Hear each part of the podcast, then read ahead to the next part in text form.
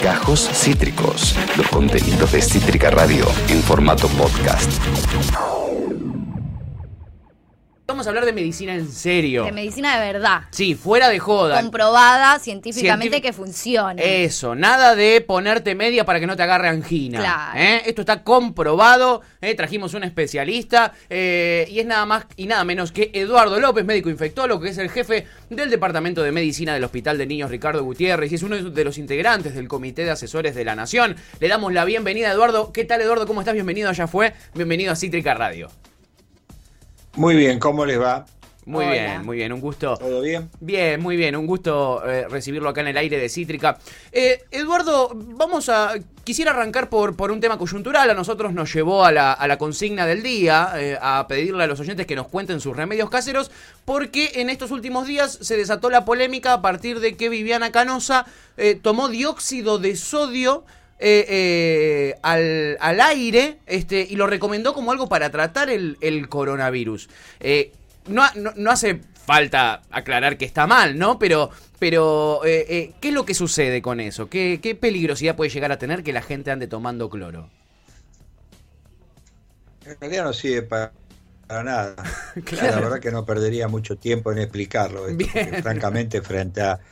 a la magnitud de la pandemia que tiene Argentina, discutir este, digamos, que si se toma dióxido de no sé qué, me parece que es poco, poco apropiado, me parece, ¿no? No procede, es improcedente discutir esto. Es improcedente. No, en realidad eso está estudiado, no demuestra que no tiene ninguna utilidad, como no tiene ninguna utilidad la hidroxicloroquina, claro. Como no tiene ninguna utilidad hacerse buches de bicarbonato, etcétera, etcétera, ¿no? Bien, hay que tratar de evitar ese tipo de cosas y, e ir solo a lo que está eh, eh, comprobado. Eh, Eduardo, he, hemos visto en estos últimos tiempos cómo, cómo van creciendo la cantidad de contagios en, en, en la Argentina. Eh, no solo en el AMBA, por ejemplo, eh, en Jujuy se ha desatado muy, muy fuerte la cantidad eh, de contagios y, y hablamos muy seguido de eh, que no, no, no queremos que el sistema de salud colapse. Eh, ¿Qué significa que el sistema de salud colapse en, en lo práctico? Sí, vamos a comentar un poco la situación epidemiológica de las provincias que creo que vale la pena. Sí, Jujuy y Río Negro tienen un número muy importante de número de casos. Uh-huh. Jujuy, que estaba en una fase cuatro, hoy está eh, eh, hoy está en, en una en una circulación comunitaria de virus. Algo parecido está pasando con Córdoba y en menor medida con Santa Fe. Sí. Igual que en el AMBA y en la ciudad de Buenos Aires. Sí. Eh, lo que ocurre, ocurre con todo esto es que significa claramente que hay circulación comunitaria y donde si no se toman medidas de aislamiento social sí. correctas con, y, y con el uso de barbijo, con no hacer reuniones y demás, el virus se va a tra- seguir transmitiendo. Fíjese usted claro. la cantidad de casos que tuvo ayer Jujuy Total. con una provincia relativamente chica en número de habitantes, ¿no? Claro, claro. Más de doscientos. Así que eso es una cifra muy alta. Es casi homologable a tener mil quinientos o dos mil en el conurbano bonaerense, ¿no? Ay, claro. Sí. Es, es, es tremendo. Entonces, sí. ¿Y cuál es la otra parte de la pregunta? No, que, que si llega a, a saturarse, por ejemplo, aquí nosotros estamos en ah, el AMBA. Perfecto, perfecto, ¿qué pasa sí, cuando sí. se satura el sistema? En realidad, ¿qué significa? Cuando se satura el sistema es sí. cuando no hay camas de internación general okay. y cuando no hay camas de terapia, ¿está bien? Bien. Hoy sí. por hoy el sistema está tenso, pero no está saturado ni colapsado. Bien. Estamos trabajando a un sesenta y seis coma cinco por ciento según lo, en el AMBA, según lo que definen las autoridades respectivas. Sí.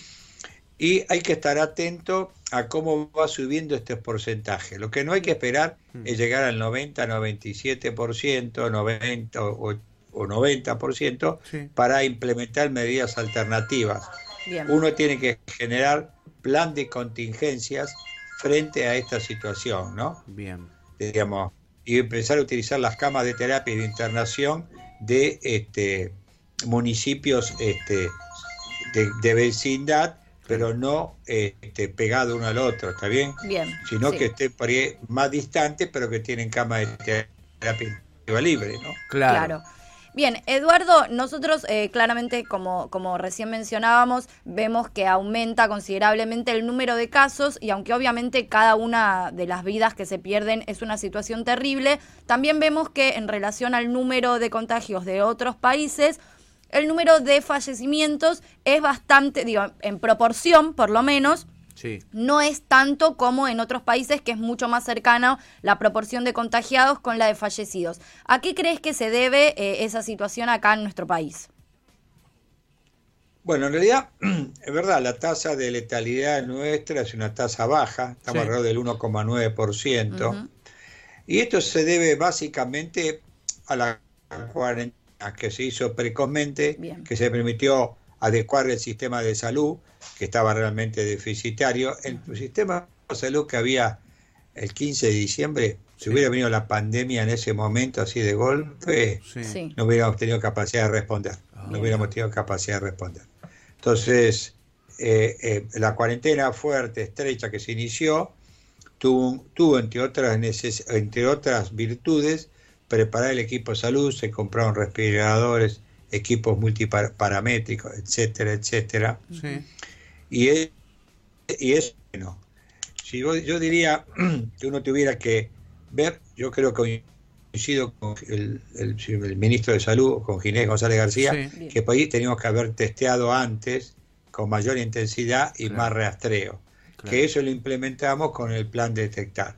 ¿No? Pero este, claro. no tengo ninguna duda que si no se hubiera implementado esto, la situación hubiera sido mucho más.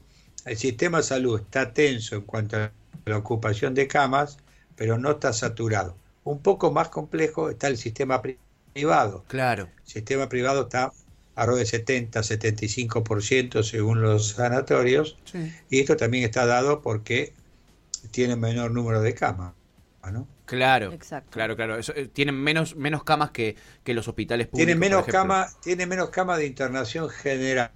Okay. Entonces algunos algunos pacientes que nosotros dejamos en internación general, que son graves pero no críticos, sí. por ahí en privado pasan a terapia intensiva como si estuvieran críticos, ¿está bien? Sí. Perfecto. Entonces la clave de esto, tenemos que tener un plan de contingencia para derivar precoz los candidatos Bien. para los candidatos, pacientes candidatos de pasar a terapia intensiva, trasladarlos antes a hospitales que estén camas libres de terapia intensiva. Bien, bien. bien. Y, y para eso es necesario que, que coordinen los distintos eh, eh, gobiernos eh, provinciales, me imagino aquí en el AMBA, por ejemplo, el de la ciudad con el de provincia. Eh, también vimos, vimos como en estos últimos días también muchos pacientes del PAMI de la ciudad eh, eh, están siendo trasladados a hospitales de provincia. Eh, eh, a eso es a lo que se refiere con un plan de contingencia, Eduardo, que, que estén coordinados los gobiernos y los hospitales para, para poder traslata, trasladar eh, eh, rápidamente a esos pacientes. Definitivamente, es Bien. mucho más fácil trasladar un individuo que es candidato a pasar a terapia, sí. que trasladar ya al enfermo que necesita terapia y no tengo cama. ¿Está bien? bien? Claro, sí. se entiende perfecto. Eso, yo, yo asumo que la provincia lo está haciendo y lo está haciendo también la, el AMBA y la demás provincia, pero hago este recordatorio sí. como un aporte, ¿no? No como una, como una crítica, porque en realidad en toda pandemia aprendemos todos, claro. todos los días, ¿no? Total.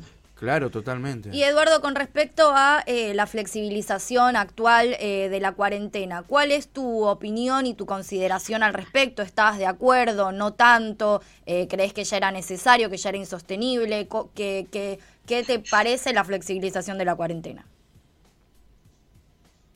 A mí me parece que era necesaria. Uh-huh. Creo que volver para atrás era muy difícil. No estaban dadas las condiciones, claro. en primer lugar. En segundo lugar... Creo que lo que podemos, si uno quiere seguir abriendo, privilegiar en primer lugar lo productivo y un poco más lento lo este, lo social. Por ejemplo, en el AMBA, pensar en abrir las clases creo que es, es un error, no tiene ningún sentido uh-huh. para, para dar un nivel de sentido a los espectáculos masivos, mm, obviamente. Obvio. Y este, creo que tenemos que ser muy cautos para aumentar cosas. Por ejemplo, si uno me preguntara a ustedes a mí, partidos de tenis, yo no tendría mayor problema, sin chicos que, sin chicos que alcanza pelota, claro. como ocurre en la mayoría de los casos, Bien. pero es muy clave cómo se maneja el pre y el post partido. Perfecto. En los vestuarios, o en armar comida o sentarse a compartir unos sándwiches. Bien. ¿Está bien? Perfecto. Eso es lo que no se debe hacer. Bien. Eso es lo que no se debe hacer. Entonces, como somos argentinos, siempre pensamos mucho más de iniciar esas actividades, ¿no? Porque nuestra tendencia es entusiasta a agruparnos sin darnos cuenta, ¿no? Total, sí, sin duda. Total. Es inevitable. Eh, justo que, que menciona lo del deporte, que menciona lo de lo, lo del tenis, por ejemplo, eh, se confirmó que finalmente van a volver a entrenar los, los, los equipos de fútbol de la Argentina. Y algo que a mí me llamó la atención, Eduardo, es que se decidió, creo que es desde la A F A, emplear testeos serológicos y no los P C R en, en el entorno de los entrenamientos. Tres días antes de, de entrenar eh, se les van a hacer estos testeos. Eh, yo tenía entendido que el test P C R es, como, es el más efectivo, es el, es el más fiel. ¿Cuál es la diferencia entre un testeo serológico y un testeo P C R?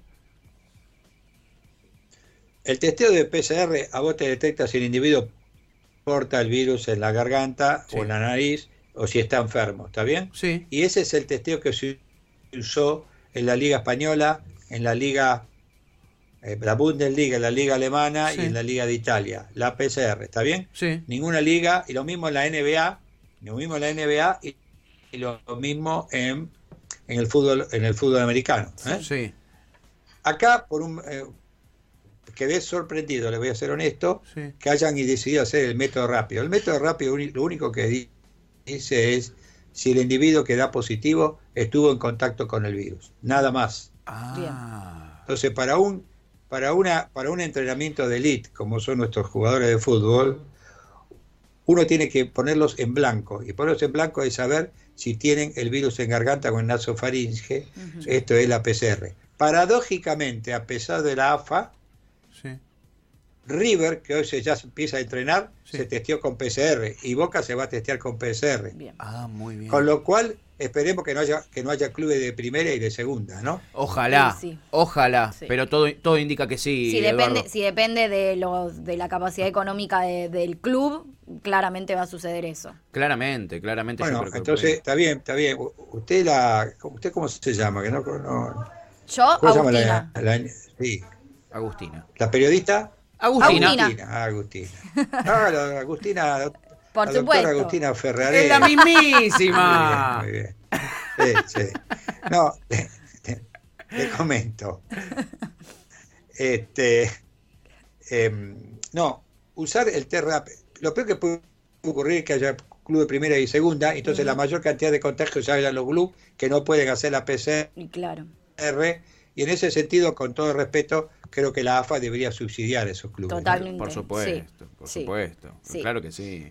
Eh, estamos hablando con Eduardo López, médico infectólogo, es el jefe del Departamento de Medicina del Hospital de Niños Ricardo Gutiérrez y uno de los integrantes del Comité de Asesores de la Nación. Recién, Eduardo, usted ponía ejemplos eh, en cuanto a, a, a la vuelta al fútbol y otros deportes de eh, el fútbol americano, Italia, eh, eh, Alemania. Y, y, y hace un ratito también habló de los testeos. Y recordaba yo cómo Corea del Sur fue uno de los...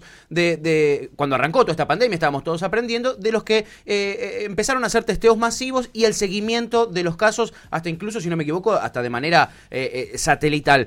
¿Cuál, ¿Cuál cree usted que son los ejemplos más virtuosos que tenemos en esta en esta búsqueda por tener el, contener el coronavirus en el mundo? Es una pregunta muy interesante con una respuesta no fácil. En primer lugar, todos los países hasta ahora, salvo los países de América, sí, de América, de, de Latinoamérica, digamos, uh-huh, de América Latina, todos los países no tenían treinta y cinco por ciento de pobreza como, claro, arrancó eh, este año, ¿no? El claro. año veinte diecinueve, con claro. que lo que se recibió. Eh, cuando uno tiene treinta, treinta y cinco, cuarenta por ciento de pobreza, sí, no es lo mismo que tener diez por ciento de pobreza en cuanto a estrategia, acceso a la salud, obvio, condiciones de hacinamiento y demás.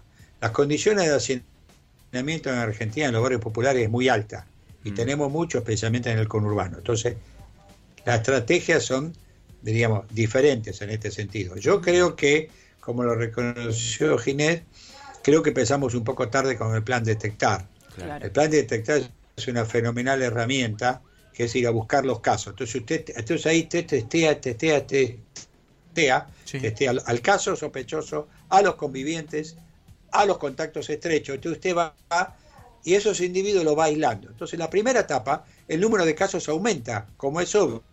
Claro. aumenta uh-huh. el testeo mucho más. Pero en una segunda instancia, usted empieza a secar la plaza de virus, la calle de virus. ¿Por qué? Porque los positivos que usted fue a detectar, los, los aisló. Claro. ¿Está claro? O los internó, los aisló, los mandó a los centros de aislamiento, o a los hoteles, o a los clubes de fútbol, ¿no? Sí.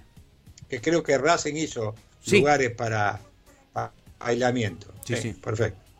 Este, Racing, creo que Lanús también lo hizo, hasta donde sé. Sí, sí. No sé si el Porvenir, me comentaron. Sí, creo que el Porvenir. Entonces, sí. está bien.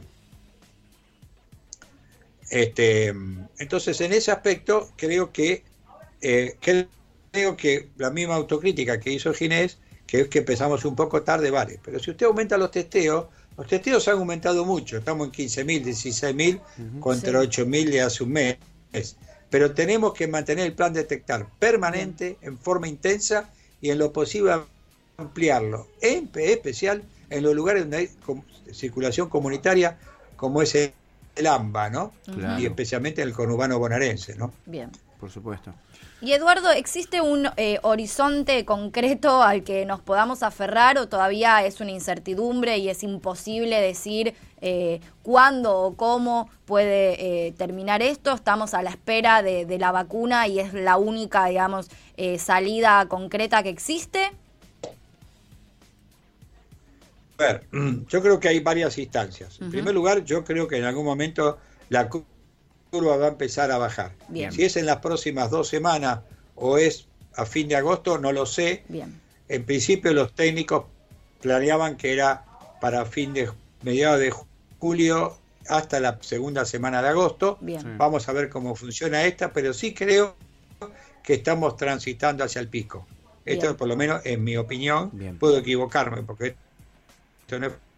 Y lo otro es si podemos lograr algo para el tratamiento de los bien. enfermos. Bien. Con okay. lo cual te va a bajar la necesidad de ir a camas de terapia intensiva. ¿Está bien? Sí. Bien. En eso se está trabajando con el plasma de convaleciente y con el suero hiperinmune equino de caballo. Perfecto. Y una de las soluciones importantes va a ser, como decís vos, cuando tengamos la vacuna, que vamos a necesitar que aparezcan por lo menos tres o cuatro laboratorios con la vacuna. Exacto. Ah. Pero porque uno solo no va a dar capacidad para la producción mundial. Ah, bien. Exacto. Bien. Eh, interesante ese detalle, interesante sí. ese detalle porque hay varios laboratorios que están desarrollando sus vacunas eh, y hay países que ya empezó esa carrera por tener esas vacunas. Por ejemplo, Estados Unidos dedicó un montonazo de plata para darle a, a, a varios laboratorios para garantizarse las dosis de, de, de vacunas. Uh-huh. Eh, eh, dicen que la vacu- justo esta semana pasó lo de la, lo de la vacuna rusa que anunció eh, el, el gobierno ruso este, y se anticipaba que podría llegar a estar para eh, octubre. Hubo mucha, mucha información que iba y que venía con respecto a esa a esa vacuna, porque creo que justamente es Rusia y, y, y, y hay medios que lo cuestionaron. Eh, también escuché que no tenía eh, eh, pruebas suficientes esa vacuna. Eh, en, ¿En qué situación se encuentra esa vacuna, que sería la que más cercana tendríamos de, de, de tener a disposición, Eduardo? ¿Usted sabe? ¿La, la, la rusa? Sí. La rusa no hay nada publicado. No hay nada. No sabemos. No. Ah. no sabemos si es la solución para el mundo o falta mucho. Claro. Okay. No, lo que hay, las vacunas que hay son cinco. Sí. La de Pfizer-BioNTech, que es la que se está probando sí. en la Argentina. Sí. La de Oxford, que se está probando en Brasil sí. y en otros países. La Moderna de Estados Unidos. Sí. Y hay dos chinas. Sí. Hay dos chinas que también están en fase tres. Esas serían las cinco vacunas que yo conozco que están más avanzadas. Bien. ¿Está bien? Bien, bien, perfecto. Perfecto. Importantísimo eso, porque sí. quizás se genera la ilusión, ¿no? Total. Cuando te dicen, che, está la vacuna en Rusia, uno genera uno la ilusión. No, no, no sabe. No sabe. Eh, Eduardo, recién mencionabas no. el tema del plasma, ¿no? Que es algo de lo que se, se nombra mucho, pero hay poca información concreta eh, de dónde se puede ir a donar, de si es realmente efectivo, de quiénes pueden donar. ¿Podrías como explicarnos un poquitito más eh, respecto a, a esta posibilidad o alternativa que, que ofrece hoy la donación de plasma? Sí, tiene que donar, puede donar todo individuo que estuvo enfermo con, con síntomas, con síntomas de covid diecinueve. Hay una serie de, de individuos que no pueden donar, pero son muy, muy, muy minoritarios. Bien. Y lo ideal es donar cuando pases el día veintiuno. Perfecto. No antes del día veintiuno, porque a ese momento es donde está la mayor cantidad de anticuerpos, entre el veintiuno y el cuarenta y cinco días. Te presentás a los centros de donación. Bien. Quiero, en medio de esta entrevista, comentarles una muy mala noticia, uh-huh. que yo lamento, que la doctora Dora Chinique, que es la que manejaba todo esto en la provincia de Buenos Aires, sí, sí. acaba de fallecer uh. por un accidente de tránsito. Uh. Una gran médica y una gran este, propulsora del uso de plasma de convalecientes. Salvado esta, este aviso uh. lamentable. Sí. Entonces, hay varios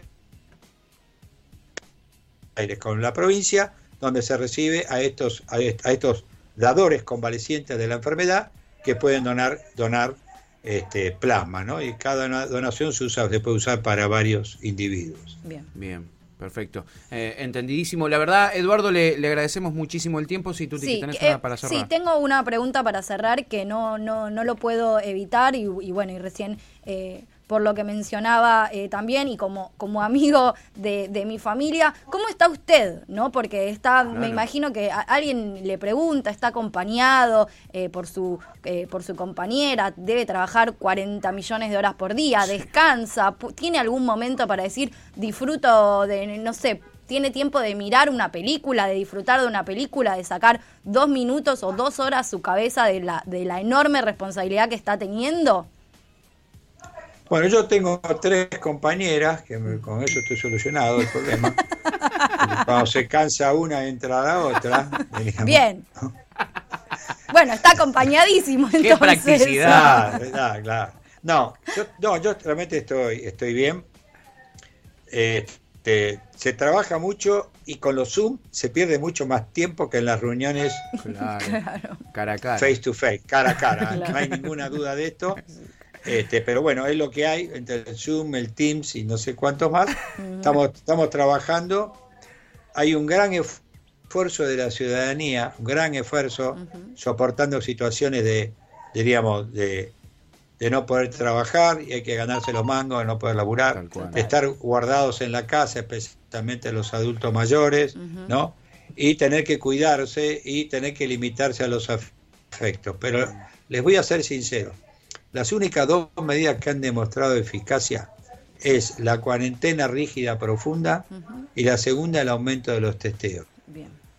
Hoy no hay ninguna terapéutica que usted le diga da absoluta seguridad. Yo soy un entusiasta del plasma de convaleciente, uh-huh. diríamos porque lo, lo conozco cuando se usaba en la fiebre hemorrágica argentina, bien. Que cambió el pronóstico de la fiebre hemorrágica argentina. Mira. Así que ahí estamos.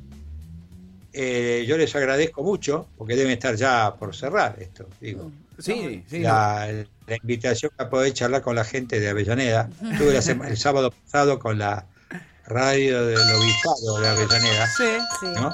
Mira. Así que les agradezco. No. Y espero que la familia Ferraré me invite a comer un asado. Por, cu- sí. Cuando se pueda, sin ningún lugar a duda. Cuando se levante la cuarentena. Cuando se levante la cuarentena, más que sale invitado. Un asado, ¿no? Sale un asado. Por supuesto. Sí. Exactamente.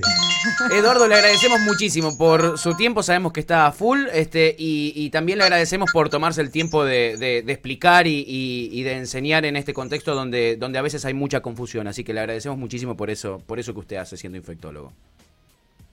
Bueno, muchas gracias a ustedes, un beso grande Agustina, saludo a la familia. Le mando. Eh, que andame a ti todo bien. Muchas Abrazo gracias. Grande. Acabas de escuchar Cajos Cítricos. Encontrá los contenidos de Cítrica Radio en formato podcast en Spotify, YouTube o en nuestra página web.